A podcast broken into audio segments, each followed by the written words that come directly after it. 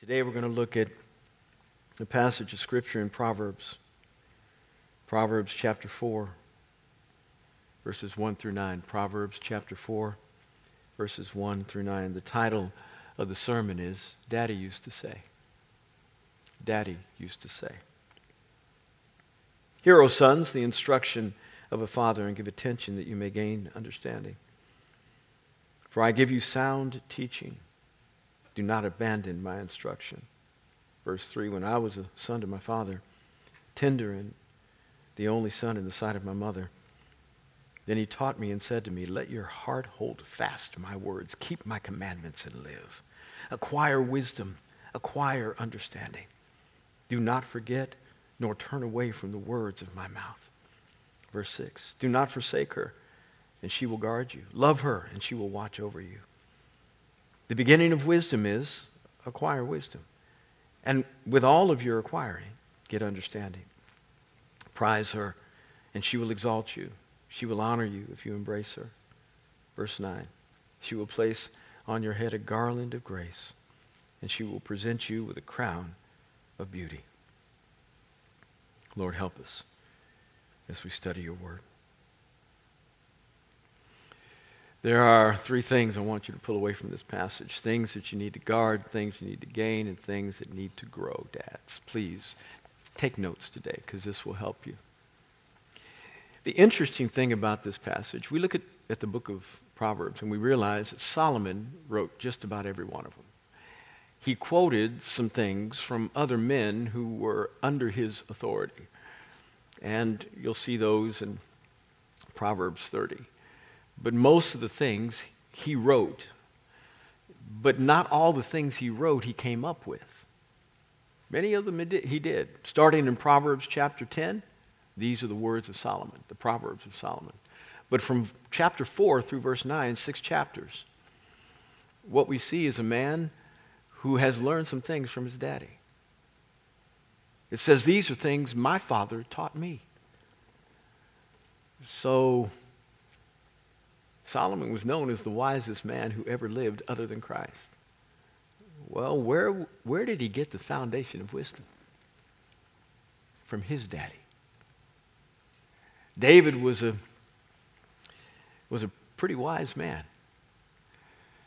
Now, the interesting thing about this is that Solomon is quoting what his daddy taught him. So from Proverbs 4 to 5 to 6 to 7 to 8 and 9 is all what David taught Solomon. But these are things that Solomon just remembered as daddy was telling him things regularly as they were going fishing some days or maybe walking around the palace. Daddy was just saying, This is how you live life well, boy. And as Solomon was writing them down, he thought, This is stuff that I can go ahead and tell my kids too and they can tell their kids. Now, I don't think as he was writing them down that he realized God was going to canonize them and make them a part of the Old Testament, whereby everybody for all time would read them and look at them not just as ideas from a daddy on earth, but ideas from a daddy in heaven. I don't think he thought that way. But we can learn some stuff from this. Though there will be never another time where words from any human being need to be canonized within what we now call as the Bible, the words that daddies ought to say to sons ought to be just as powerful.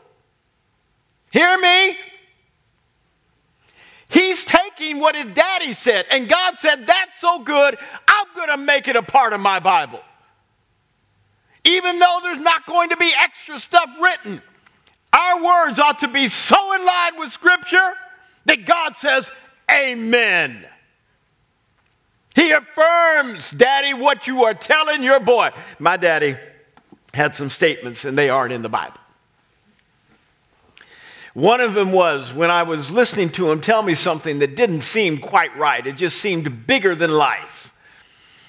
I would say to him, Dad, did, you know, did, did, that really happen? I was a little kid. I was like four or five. I remember driving in the car when he said this to me the first time. It was just one of those impactful moments that a child just doesn't forget. And so we were in his Thunderbird driving someplace uh, at, at night to get ice cream. And he, he told me a story. And, and I said, Dad, did that really happen? It just seemed too wild. He said, Boy, if I tell you a grasshopper's a horse, get your saddle. Yes, sir. I, I, you know, what do you say? What do you say? You just say, oh, absolutely, let me ride a grasshopper. Things daddies teach your sons sometimes aren't worthy of being amened by heaven. And that's kind of a humorous moment. But the real deep stuff ought to be the stuff that is most important to your child's progress ought to be don't just take stuff that your daddy said if it wasn't right and pass it down because you want to give your child an inheritance that means at least a little something. Try to find out the will of God as best you know how. Live it well and then drive it down into the heart of your child as David did his boy. Now, we have some really experience is a great teacher. The problem is it gives the test before the lesson. You learn afterwards. Oh, that's not how to do that. And if we can learn from somebody else's experience, we're a whole lot better off. And I think we can learn from David's experience because Solomon was his second time at parenting. He had, a, he had family before Solomon. Absalom, Adonijah, Amnon, Tamar, many other children. And it didn't work out so well. Now, I don't want to say that it was David's fault. I'm not going to impugn his character because his kids didn't come out the way they should be. When kids become adults, parents can't look at themselves in the mirror and say, it's my fault, though we will always feel responsible the decisions that our children make as adults, we can't, we can't fix their thought process. They're going to do things that may not be as right as they should. But it's not our fault when they do it, but we do feel responsible. And it hurts. And I'm not quite sure how much fault is, is able to be laid at, the, at David's feet with regard to these four children. But it was hard, and he felt responsible. Amnon violated his sister Tamar. Same daddy, different mama. Absalom, who was Tamar's full blood, blood, full blood brother, kills Amnon. Absalom, because David did not do what he was supposed to do with respect to proper judgment when Amnon violated Absalom's full blooded sister, got mad at David, his father, and overthrew him, tried to take the throne. Absalom was killed in battle. Not by David, by somebody else. Adonijah was David's lone eldest son, the remaining eldest son, who thought he was supposed to be the guy that would take the throne when David died. He assumed it, printed up business cards, went around all throughout Israel saying, I'm king. But David had assigned the throne to Solomon. As a result, Adonijah died. Three sons dead, one daughter violated. Because David maybe wasn't as much as he should have been. I don't know. But it didn't work out well. But here's Solomon, another chance. We don't have any books from Absalom about what David taught him. We don't have any books from Adonijah about what David taught him. We don't have any books from Tamar. We don't have any books from Amnon. But we do have a lot from Solomon. Let's learn from David's experience and say, let's make this attempt at parenting my second by letting David's first be mine or even David's second be mine. Let me learn from the book of Proverbs about what it means to impart wisdom and understanding to my children so I don't have to feel like I need to reinvent the wheel. Somebody has done this well, and somebody has made enough mistakes for me to avoid the pitfalls. The ditches into which others have driven, I don't have to go there. Lord, give me the wisdom that is in Scripture so I don't have to learn through my own experience. Help me and this is why you need to read your Bible every day So you have the experience through which others went, and then make that yours so you can now impart what should not be done and, and do what should be done. Dads, we've got a great responsibility. Raising the next generation is huge. There is no greater responsibility in your life than doing that. Some may be equal, but none greater. Every day you need to feel called by Almighty God. And that calling ought to drive you toward equipping. I remember when I was first, I, brought home my kids, my children from the hospital. I felt so responsible, but so irresponsible. I knew I was supposed to do something, but I didn't feel very equipped to do it. I didn't have the kind of training in my own home that would give me a platform to know exactly what it meant to be what I needed to be. Oh, my parents did the best they could. They were loving, they were caring, all of that. But I didn't, I didn't understand how to provide. I didn't understand how to train. I didn't, they didn't do, they didn't work through scripture. They just did what they thought best. But I was wired differently because of the word. And I had to figure out what it looks like. And I read my Bible every day. And it helped me stay away from a lot of stuff. There's nothing about the, the house my kids grew up in that is anything like the house I grew up in. Nothing. And so for that I am grateful. Yet there were some things on the inside of Brett that still needed some help. And so to my eldest son, Joseph, if you're watching, sorry. You were practice.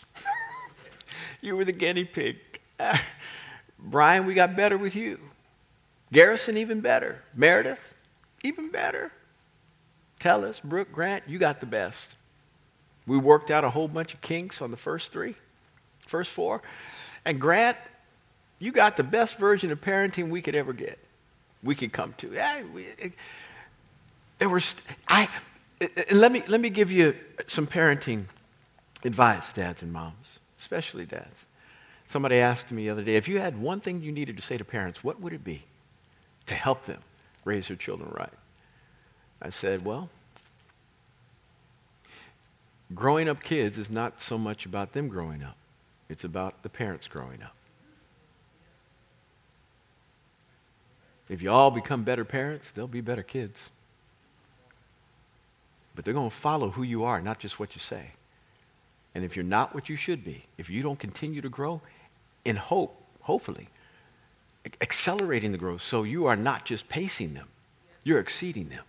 So you need to become what you need to be when you get to the intersection. Don't be surprised by the intersections of difficulty that come through your parenting and say, ah, what now? My, my hope is that you would grow into the place where you're at the intersection before that thing arrives. That's the growth that needs to happen. David gives us some really good advice here. And, and the first thing he says is guard. Guard. Guard my words and keep them down in your heart. Now, again, a father is talking to a son, but God has canonized it, so we need to understand that this is the way God thinks about how parenting ought to be done in communication of truth. That when a child receives good things that come straight from the throne, the first thing he needs to do is, is realize, I must guard that which has been given to me. I've got to put it down here. I got to place it in the vault of my heart. Now, parents, there's no way you can make that happen. But there is a way that you can impart rather than just inform. Information makes somebody smarter, impartation makes them better. You are actually driving something down in their soul, not by the force of your words, but by the force of your life. That when you say things, because you have lived them, they have greater weight. They are. It's not just stuff you learned because you read your Bible that day. It's stuff you've done because you've read your Bible that day. The scriptures have become so much a part of you that the word now has been made flesh in your life. And when you speak, you do not have to yell.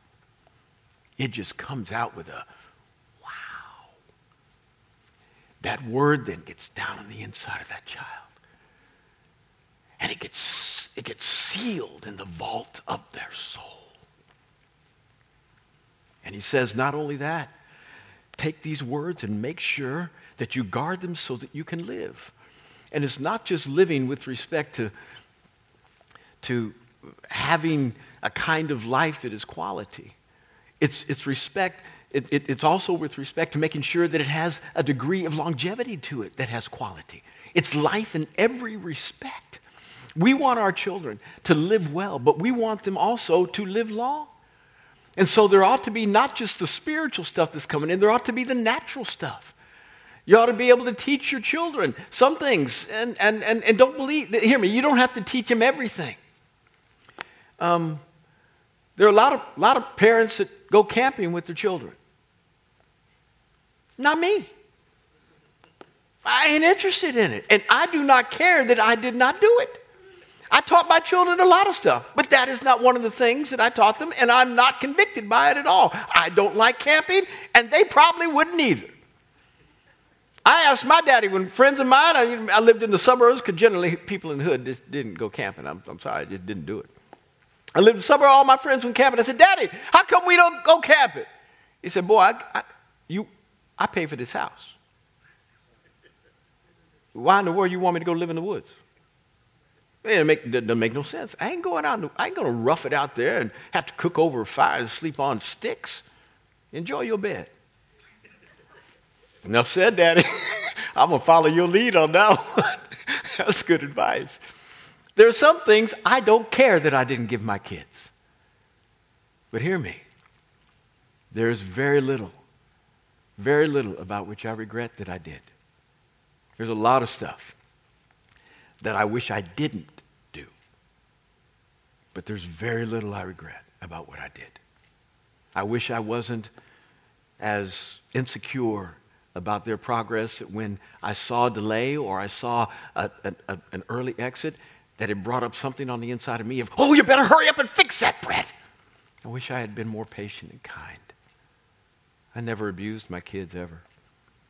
But I was just scared for them more than really living in faith. And so I responded sometimes with greater urgency than I should have. And I, I should have trusted God more. There are so many things I wish I hadn't done. But I can't think of one thing, not one, that I did that I wish I hadn't. I'm grateful I was able to pour something into them and drive some things with respect to impartation in their life. Perfect? No. Nothing about me that could ever be confused with that. But consistent. And the process of growth is still going on in my life. I helped my children to guard some things. And if they were to stray, that stuff would still be on the inside of their soul. They still got a deposit. It's there. Can't run from that which you locked up. Can't. Even when they are old, they will not depart. Can't run from it. Secondly, what they gain gain wisdom, gain understanding. Wisdom ought to be a sister to you. It says, love her and, and, and don't depart from her. Embrace her and, wisdom, and, and understanding. Now, let me give you the difference between uh, knowledge, understanding, and wisdom. Knowledge is the accumulation of facts. Understanding is how those facts fit together in such a way that it makes sense. Wisdom is the application of that understanding so you can make a good decision. So, let's take cigarettes. There have been a lot of studies that have been out that says cigarette smoking is dangerous to your health. Fact. Understanding is if I light this up and put it in my mouth, it's going to do damage to my lungs and indeed my capillaries and all of my blood vessels to where I might have to have other issues that I'm, I'm dealing with more than just the comfort that comes from the nicotine that is enter, entering my body right now and the cessation of stress that I feel when that happens. I'm going to have other issues to deal with later. Understanding that. Wisdom comes by saying, oh, as a result of understanding that, I'm going to make a really good decision and not buy that and quit. That's the way it works. If we apply knowledge, understanding, and wisdom well, we'll make good decisions. And David says to Solomon, keep these things close to, you, embrace them. They will be a garland of wreath on your head. They will be a crown to you. Embrace it and do not let it go. Let wisdom be one of your best friends. Impart to your children, dads, what it means to embrace wisdom by living it and explaining your decision making to them so they can understand, oh, that's why daddy does that. Now, you don't have to explain to them everything. Some stuff they don't need to know until they get older. But you know that which they can know, and they can begin to build upon that and allow their experience to grow. Dads, help your children to gain wisdom and understanding and make them their best friends. And then lastly, grow. He says, don't forget stuff. Make sure you remember some things. And if you stay in the right way, wisdom and understanding will give you direction. So we need to grow in our understanding of what it means to develop a good memory. Somehow or another, we get really we get afflicted with amnesia when it comes to the next circumstance that's adverse. It's like what God did yesterday to, to deliver us from that which was difficult. We forget that He can still do it today. And fear rises in our soul when we face the next challenge. The disciples had the same issue. Jesus had fed the 5,000, five loaves, two fish fed the 4,000, seven loaves and two fish. And the disciples, as they're crossing the sea, getting ready to cross the sea, go to the other side, Jesus said, Beware of the, of the leaven of the, of the Sadducees and the Pharisees. The disciples began to argue with one another about whose day it was to go to Giant and get the bread. And that they think Jesus is actually talking about a loaf of bread. And that he really needs something and he's using code to do it because he spoke in parables all the time and they never got anything he said. So they're probably thinking, well, he's trying to figure out how in the world who's wrong now. And they begin arguing. It was, it was your day. It's Tuesday. You go to Giant to get the bread. No, that was last week. We changed the days, and it's no longer Tuesday mine. We rotate this thing. Every other Tuesday is mine. It was your day.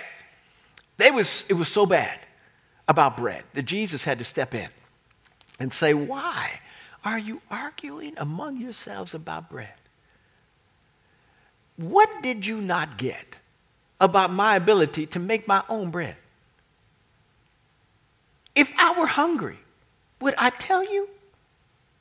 Five loaves, two fish fed 5,000. Why do I need you to go to Safeway? I don't. What is wrong with your brain? Did you forget that I'm, I, when I submit things to God, can produce that which I don't have? They forgot. Developed amnesia after two miracles like this. And they were the distributors. I mean, every, Jesus did everything he possibly could to try to enforce on the inside of them how important it was for them to get this miracle by making them the distributors of the resources to the people. They were the servers. They brought the food to the table. And every time they brought food, it said, This is more than what I gave Jesus, and I don't understand where it's coming from. They, they were the ones who should have received more than just a meal, but they didn't. Hear me. When, when God does the, the miracle, when He did the miracle back then, and when he did all the miracles back then to deliver you, when, he, when, when you prayed and said, Lord, help, and he did. And you have no idea how many other things from which he has delivered you that you didn't even ask for because he stayed off the attack. He put his shield and his bulwark in front of it so that it never got to you. That's how we are still alive. When you gave your life to Jesus, the enemy put a big target on you, a bullseye. And ever since then, he's been trying to take you out because you are a threat to his kingdom. And the only reason we are still alive because the enemy's judgment was to eat the dust of the earth. That's in Genesis chapter 3. You will crawl on your belly, and for the rest of your being, you will eat the dust of the earth. What are we but dust? He eats human beings for lunch. The only reason we are not consumed is the mercy of our God. That's it. So even if we weren't to talk about all the times He has answered your prayers, we can talk more about all the times you didn't even know you needed to pray and He answered you. My point is this why does the next challenge cause you to go, I don't know if the Lord is ever going to help me. Oh, Lord, this is so bad. It's so bad. Amnesia. Here, David says, do not forget. Develop a really good memory. When wisdom and understanding are your guide, when you have gone the way you should, the Lord protects you, He helps you, and even when you stray, He delivers you. Develop a good memory. And it will give you the right direction. You won't, you won't have to. Uh, it, it, wisdom and understanding are the best spiritual GPS. You won't have to figure out which way to go. You won't have to stop and ask for directions. Does anybody do that anymore, by the way? Uh, I didn't think so. You, you, wisdom and understanding will assist you. And sometimes that wisdom and understanding can be found in others. When you come to a place where you've done all you can to exhaust your understanding, your wisdom of what to do, sometimes God wants us to humble ourselves and go to others and say, hey, can I get your input in this? Because he says, in the abundance of counselors, there is victory in Proverbs. And so when we get other people's wisdom, and there's not a decision that's made in this church by myself. I do not do that. Even though others have given me the privilege of being the visionary for this congregation and of saying which way we ought to go, I never take that privilege on my own. I say, guys, I'm feeling this. I feel like the Lord just spoke to this about spoke to me about this. I need to submit this to you. What do you think? Flesh it out for me. I don't want to be the lone voice or the lone hearer. I want us all to make a decision here. It doesn't mean that we go we go are, uh, and are led by committee. It means we are led by wisdom, by the abundance of counselors. As a result, we don't make very, very many big mistakes. Mistakes, I've made a bunch. But the longer I go and the more counsel I get and the wiser I get, the Lord helps us to go in the right direction without having to restart. Direction. It will tell you which way to go. These are the things that, that David taught his son Solomon. Dads, if you don't know where to go, this is a good place to start. If you don't know exactly what needs to be taught to your kids, begin here. Start in Proverbs chapter 4 and, and let David's experience of his second time in parenting be yours. And let his wisdom that he shared with the son be that which you share with yours. Now, as you employ this, remember, it's a mirror You have to live it. And as I close, the stuff that you don't that you don't like in your child, that you see that's a problem, is you. Mm. They got it honestly, y'all. They got it honestly. And so that makes you a little bit more self reflective anytime you see something wrong and less self righteous. Whereby, I can't believe, what in the world were you thinking? Oh, you weren't. I told you. Hmm. They got it honestly. It makes you dial it back a little bit when you see you in them and realize you were that ignorant too until God rearranged your brain cells. He conformed your mind, transformed your mind into the image of his son. Be merciful, be kind, be patient, and be one who knows how to impart goodness.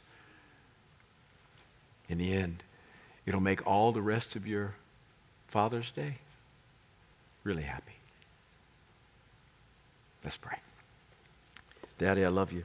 Thank you for your goodness and grace. Help us as a people to serve our children well. They are the stewards. We are the stewards of your gift to us and them. You said children are a gift from the Lord. Help us to train them in such a way that they can be used in your hands easily and always hit the mark of their calling. I want to pray for people who may have had a really difficult upbringing and it's hard for you to say Happy Father's Day to somebody. Your dad didn't do right. He hurt you. I get it. I really do. But the one who is feeling the most pain right now is you. And that pain is causing you so much dysfunction that you've literally got to build walls around it so that it doesn't bleed over into every area of your life. And I want healing to come to you. I want help to come to you from the Holy Spirit. If you feel like that's me, would you pray? And I know, you know, you need to probably have a conversation with your dad at some point. I get that. But when you do, at least you'll come from a place of being more whole than fractured. And thus you won't be just using your dad as a dumping ground for your pain. You'll actually be trying to figure out how can I heal this relationship in a way that glorifies the Father. You may never have the kind of storybook, TV rendition family sitcom of a of a father son, father daughter relationship. May never be. But it doesn't have to remain fractured and painful. It doesn't. So if that's you, pray with me. Father, I choose to forgive my father for what he did. It hurts so bad. But I believe you can heal my pain. So I submit to you my heart and my soul. Holy Spirit, let your power deliver me from my bitterness, my rage, my disappointment. And help me to find wholeness in your presence because you care for me better than anyone else could. I trust you Father God as the ultimate dad who can teach and train. Thank you for sending your son to sacrifice himself for my healing. He took my pain and my rejection and my wounding on the cross. I bring it to him and I let him suffer for me so I don't have to anymore. Thank you for your healing. In Jesus' name, amen. You also might be somebody who needs to give your heart to Christ. Or maybe you've made a decision in the past, but nothing about your life looks anything like what a believer's ought to be, and you want to make a change today. If you fit in either of those ca- two categories, pray this prayer with me. Say, Father in heaven, forgive me. I am sorry for the way I've lived. I choose to turn away from everything I know to be sin and to follow you with all of my heart. Thank you for forgiving me. Thank you for loving me. Thank you for giving me the privilege of calling Jesus the Lord of my life. In Jesus' name, amen.